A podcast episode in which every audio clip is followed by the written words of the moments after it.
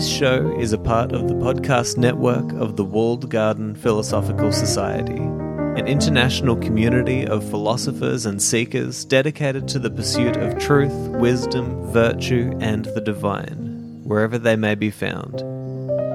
To find out more, go to thewalledgarden.com. Hello, and welcome to another episode of Soul Searching with Seneca.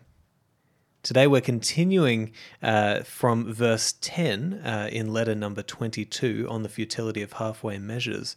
And uh, from 10 to 12, we're going to be reading.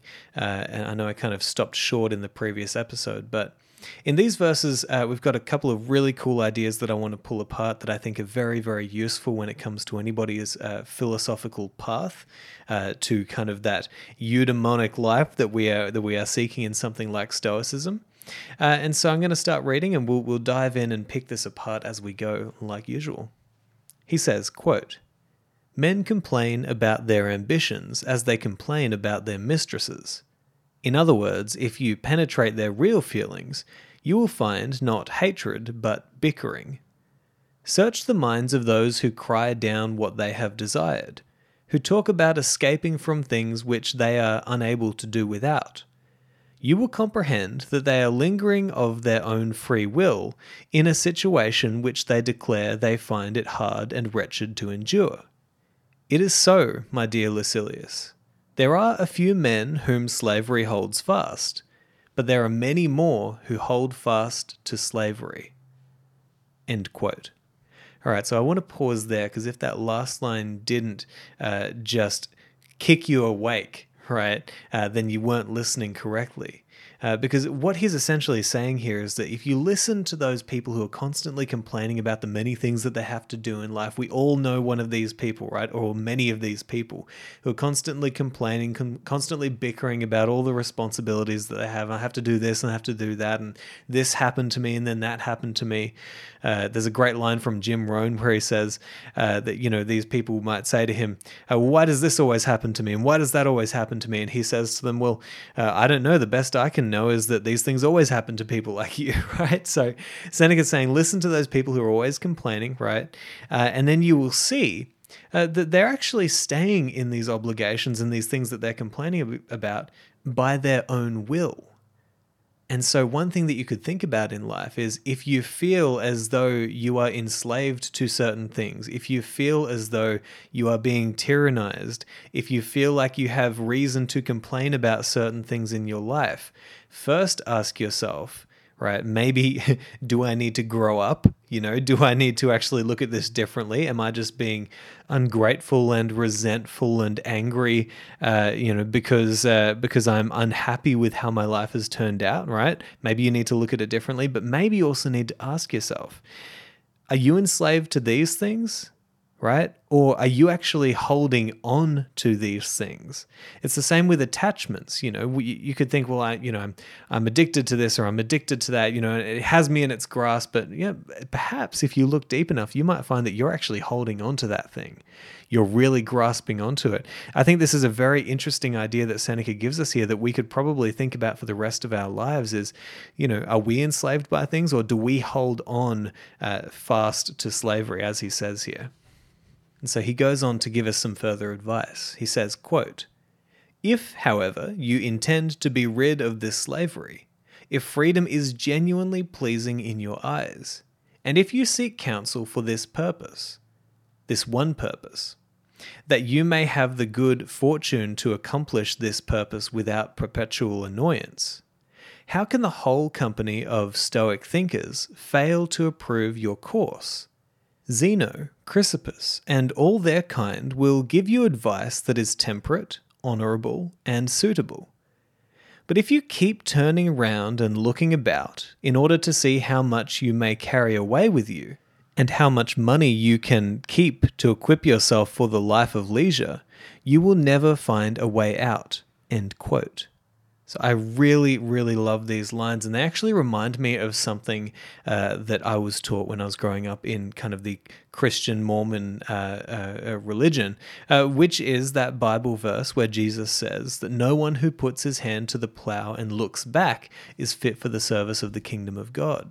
You know, Seneca is talking here about when you decide that you are going to go on this philosophical path, when you decide that you are going to aim at the highest possible good, when freedom is genuinely pleasing in your view and you really want to move towards it, don't look back.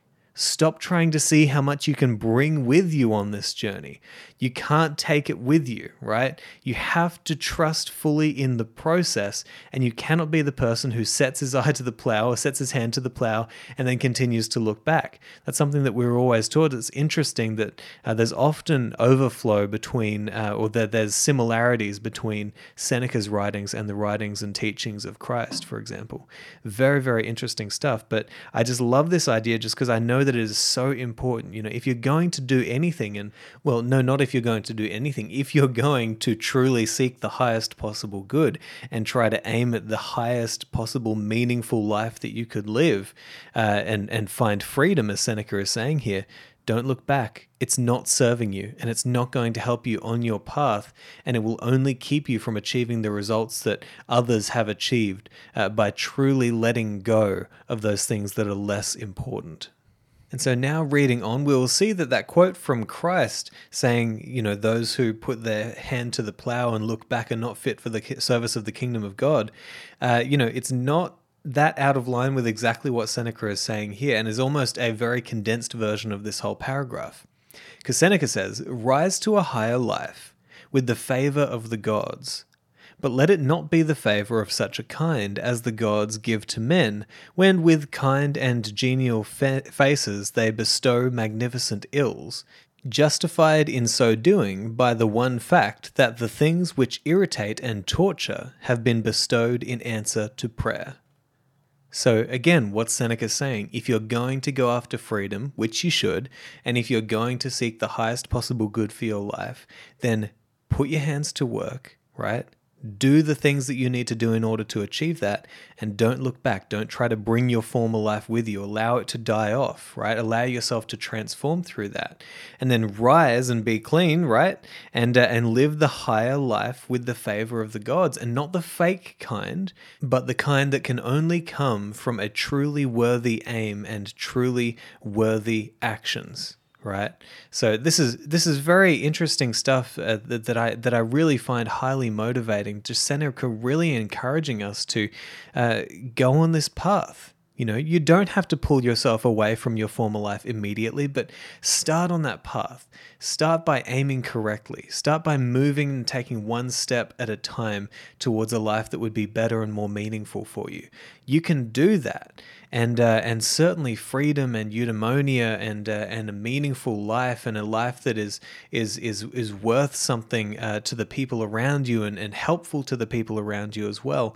Uh, you know these are all worthy aims and uh, and it's not something to take lightly. And when you decide to go on that path, uh, it's very worth thinking about uh, whether or not you're going to uh, be able to go on that path without looking back and trying to bring everything with you.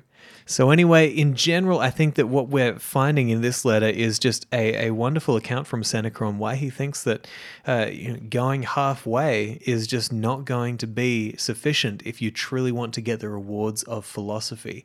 You're going to have to dedicate yourself to this pursuit, and you're going to have to have the right aims, and you're going to have to have the right It's going to be difficult, of course, uh, but it is certainly worth it. So, uh, interesting ideas. I want you to ponder them. I want you to think about what they mean for your life, how they relate to your own philosoph- philosophical path. And hopefully, these meditations are then converted into action towards highly worthy aims. So, I'll talk to you next time, and I hope you've enjoyed this episode.